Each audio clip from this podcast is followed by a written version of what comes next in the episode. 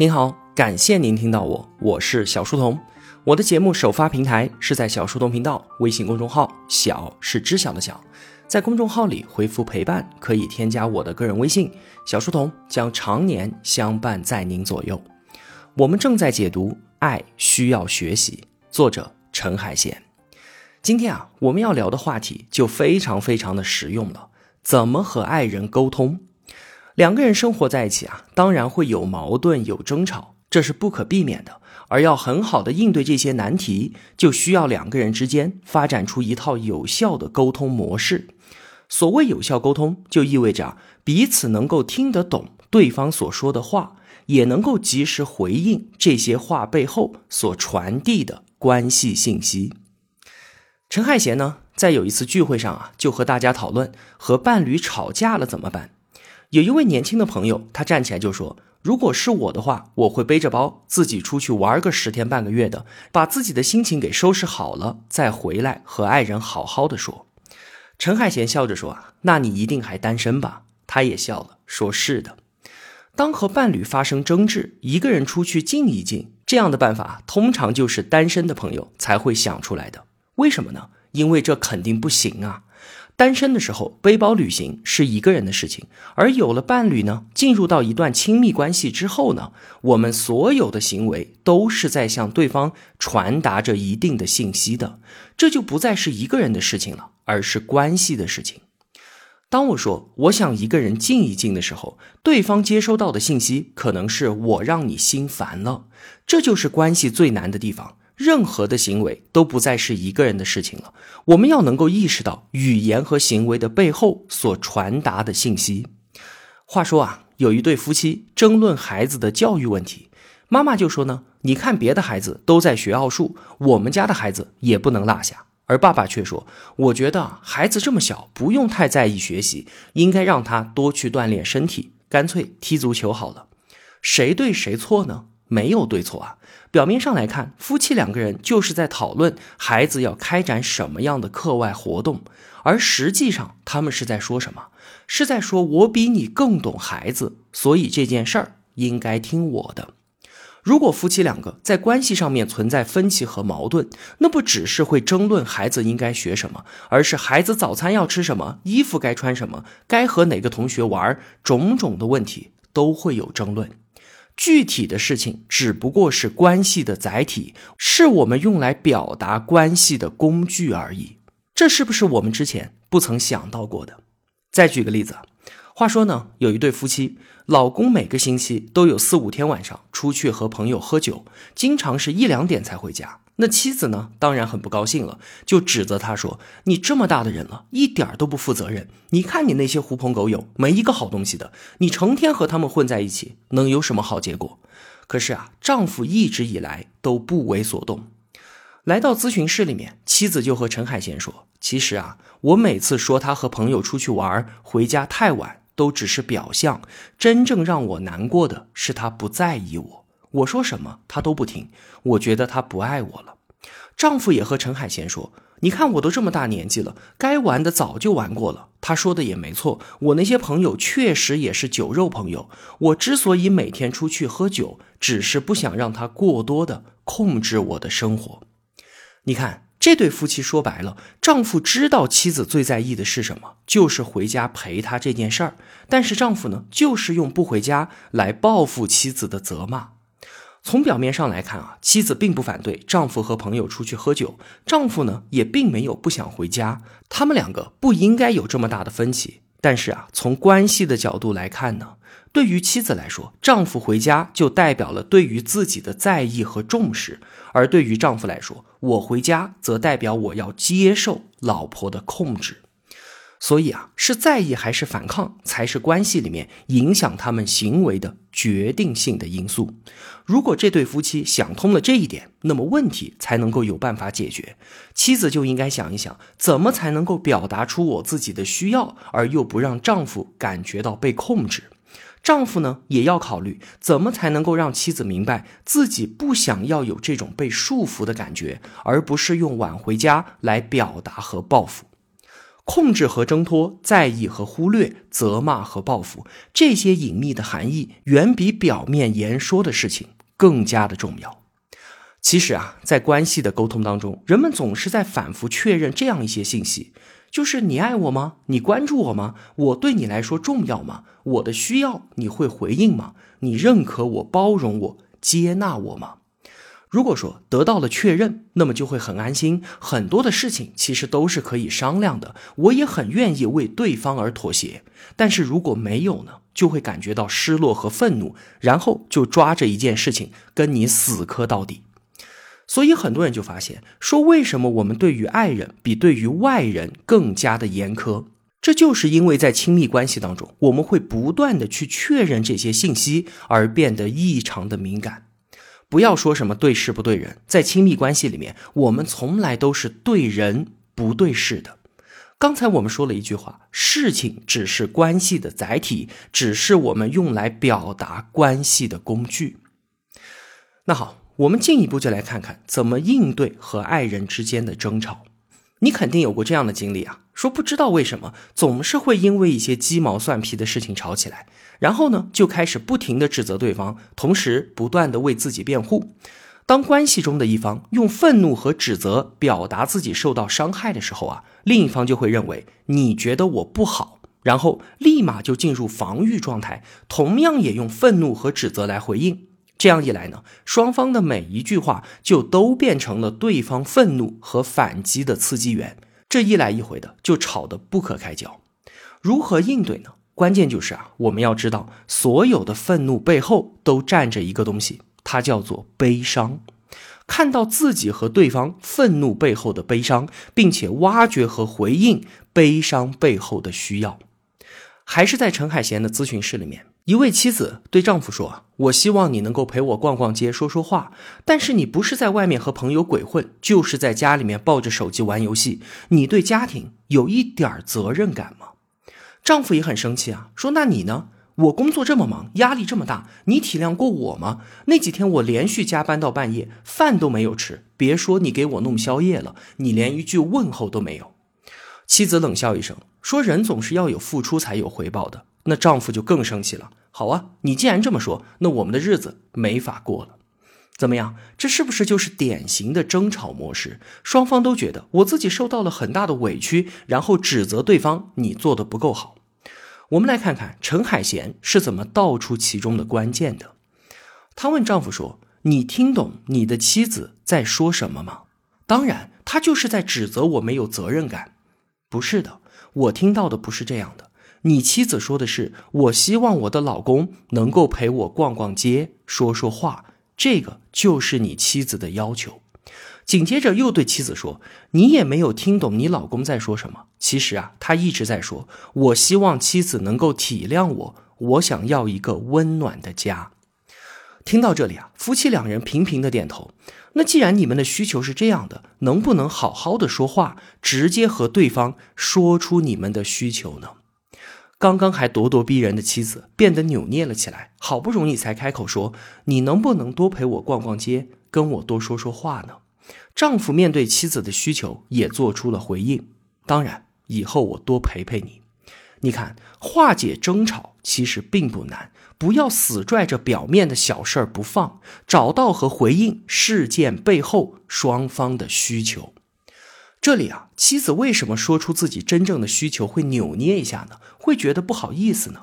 很多时候啊，人们认为这种扭捏就是一种矫情，老夫老妻的嘛，这么说多害臊啊！其实啊，这种扭捏是因为怕，怕什么？当我们鼓起勇气、小心翼翼地表达自己真实需求的时候，如果被拒绝了，就会感到受伤和愤怒。因此啊，为了不让拒绝发生，我们就采用了非常错误的方式，就是给自己的需求加上了愤怒和指责的包装。同学们仔细想一想，是不是这样的？关系中的双方都希望对方能够明白我的需求，也因为对方忽略了自己而生气。当我们争吵的时候啊，就请想一想，到底是对方不愿意满足我的需求呢，还是说他不能够接受我的指责？和愤怒呢？从因为害怕被拒绝而不直接说出需求，到用愤怒来表达，这个时候啊，我们用来防御的盾牌就变成了刺向对方的利剑了。亲密关系当中的两个人变成了拳击台上冷酷的对手，外表强硬，但是内心却期待着对方能够明白自己。所以啊，请记住，所有的愤怒背后都有悲伤。试着说出自己真正的需要、委屈和感受，而不要围绕着一些鸡毛蒜皮的小事儿绕圈子。发生争吵了，不要只想着如何为自己辩护、自说自话，同时也要认真的倾听和回应对方的需要跟委屈。这样一来，我们才能够从相互指责和争吵的恶性循环当中解脱出来。那么，两个人都表达出指责和愤怒，就会爆发我们刚才所说的争吵。如果只有一方主动出击，另一方被动逃避呢，就会形成另一种不良的沟通模式，叫做追逃。追赶的追，逃跑的逃。比方说啊，妻子经常指责丈夫说：“你为什么总是忙忙忙，从来不关心我跟孩子？”丈夫呢，默不作声。妻子继续发难说：“你又来了，你看每次都这样，难道你不会说话吗？”妻子是越说越生气，而丈夫越说越沉默。在这样的场景里面啊，妻子因为得不到回应而加倍指责，丈夫呢则通过沉默来逃避对方的指责。追的本质是什么？是希望得到更多的回应，是希望和对方更加的靠近；而逃的本质是通过回避讨论来避免感情上的矛盾。从关系的角度来说啊，这就是两个人相互配合的结果啊。正是因为一方的紧追和控制，另一方才会不愿意或者是不敢回应。一个人越是回避，另一个人就越是指责。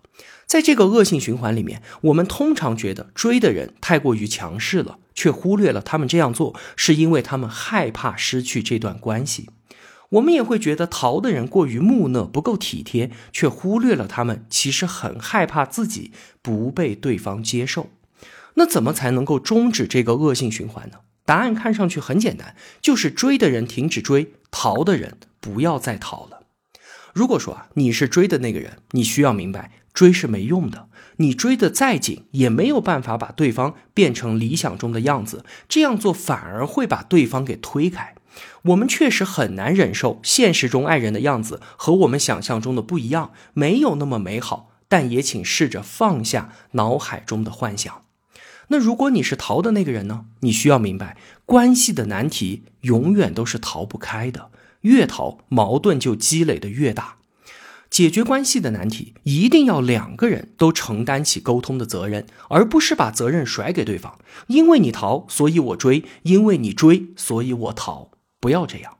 无论内心多么害怕冲突，多厌恶对方的指责，都请试着和对方好好说话，停下追逃的游戏。或许矛盾还在，但是只要双方有了对话沟通的空间，那么问题。就有可能被解决。还有一种情况，就是两个人都不再主动的追求感情上的回应了，而都选择了被动的回避。这个时候呢，就进入了第三种不良的沟通模式——冷战。本质就是不和对方产生感情上的连接了，没有了亲密举动，也不吵架了，甚至有的时候啊，还会故意的客套一下：“你好啊，吃饭了没？”这样刻意营造心理上的距离感。冷战也是情侣表达愤怒的工具，用中断感情连接的方式来警告对方，说你没有那么重要，我没有那么需要你，我要用我的冷漠来让你痛苦。然后就是谁也不先服软，两个人都想着来嘛，谁怕谁啊？时间长了之后呢，冷战的双方就变得不再对对方抱有期待了，尽量让对方真的不那么重要了，这就变成了一种很严重的回避式关系。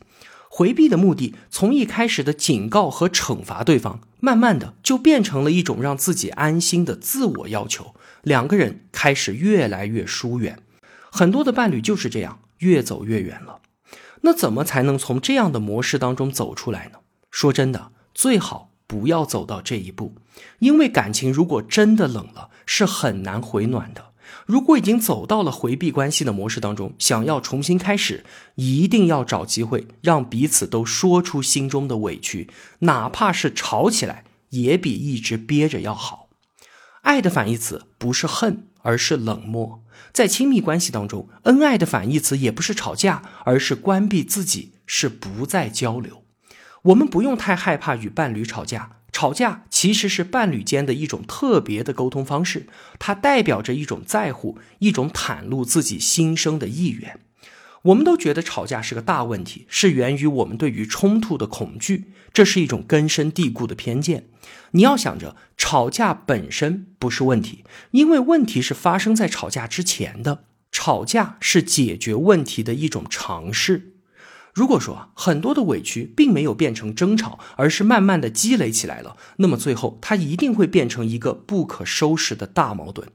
所以啊，如果你们已经相互回避、冷战了很长时间了，不妨试着用吵架的方式说出你们自己心中的委屈和需要。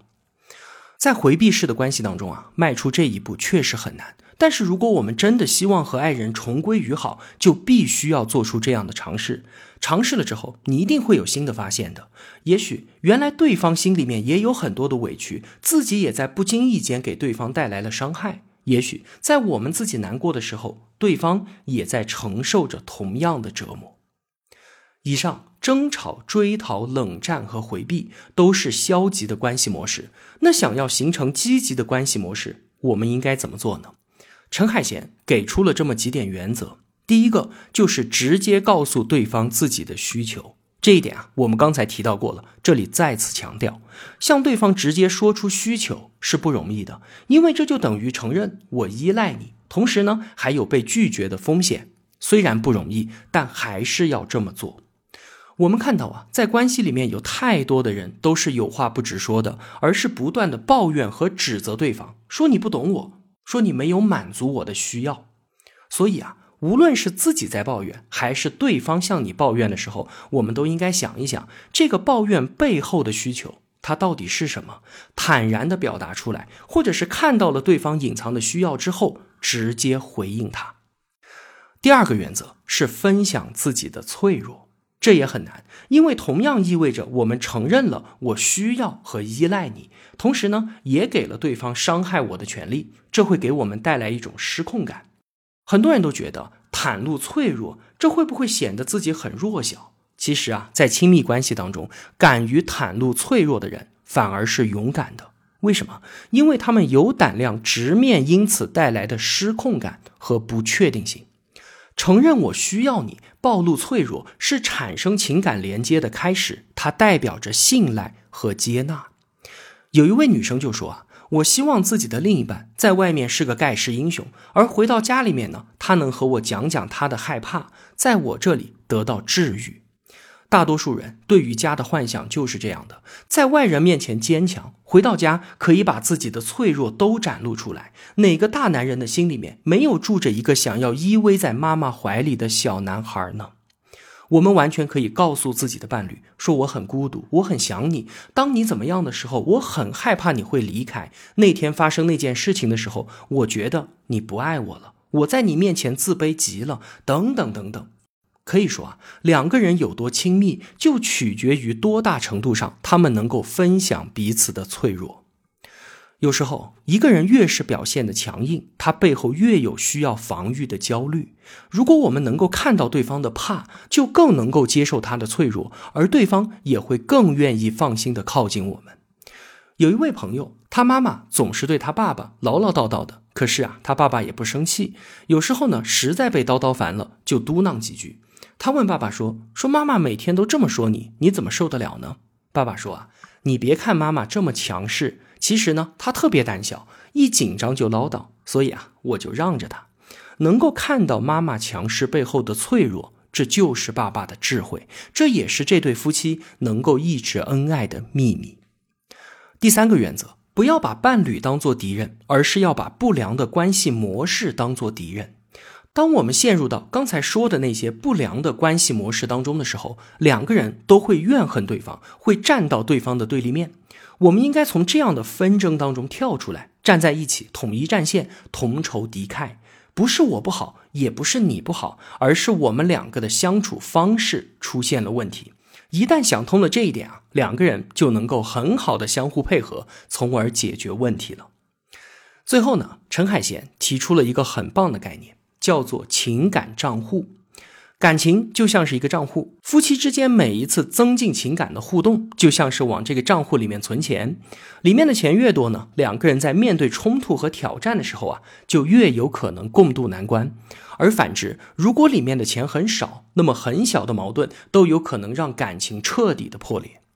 其实啊，回想我和我妻子，我们在一起已经十七年了，谈了十年的恋爱，结婚七年。情侣间经历过的事情，我们也都经历过了。恋爱的时候啊，也是分分合合，期间伴随着无数的争吵和冷战，家里也曾经被砸得稀巴烂，就差动手互殴了。但是最终我们还是一起走了过来，并且我对未来也是充满了信心的。其实啊，当初我们懂得的远没有现在那么多，也不明白什么恋爱沟通的技巧。我和爱人能够携手至今，或许只是因为我们有很好的感情基础，有一个富足的情感账户，才能支撑我们度过恋爱生活中的种种难关。那怎么打理好我们自己的情感账户呢？不断的往里面存钱呢？三个诀窍。首先，在日常的生活当中，增加两个人的情感回应。在亲密关系里面啊，人们都渴望自己被另一半看见，那么就增加互动，彼此看见。比方说，妻子跟丈夫说：“说我昨晚做了一个噩梦。”如果丈夫说：“没事儿，不用管他。”这就等于拒绝了妻子发出的互动邀请。丈夫应该予以回应，应该这么说：“什么梦啊？别害怕，有我在呢，跟我说说。”一旦互动邀请被拒绝，那么提出邀请的人就会感到失落，经常就会用生气的方式让对方注意到自己。或许以后再遇到类似的事情，就不和对方说了。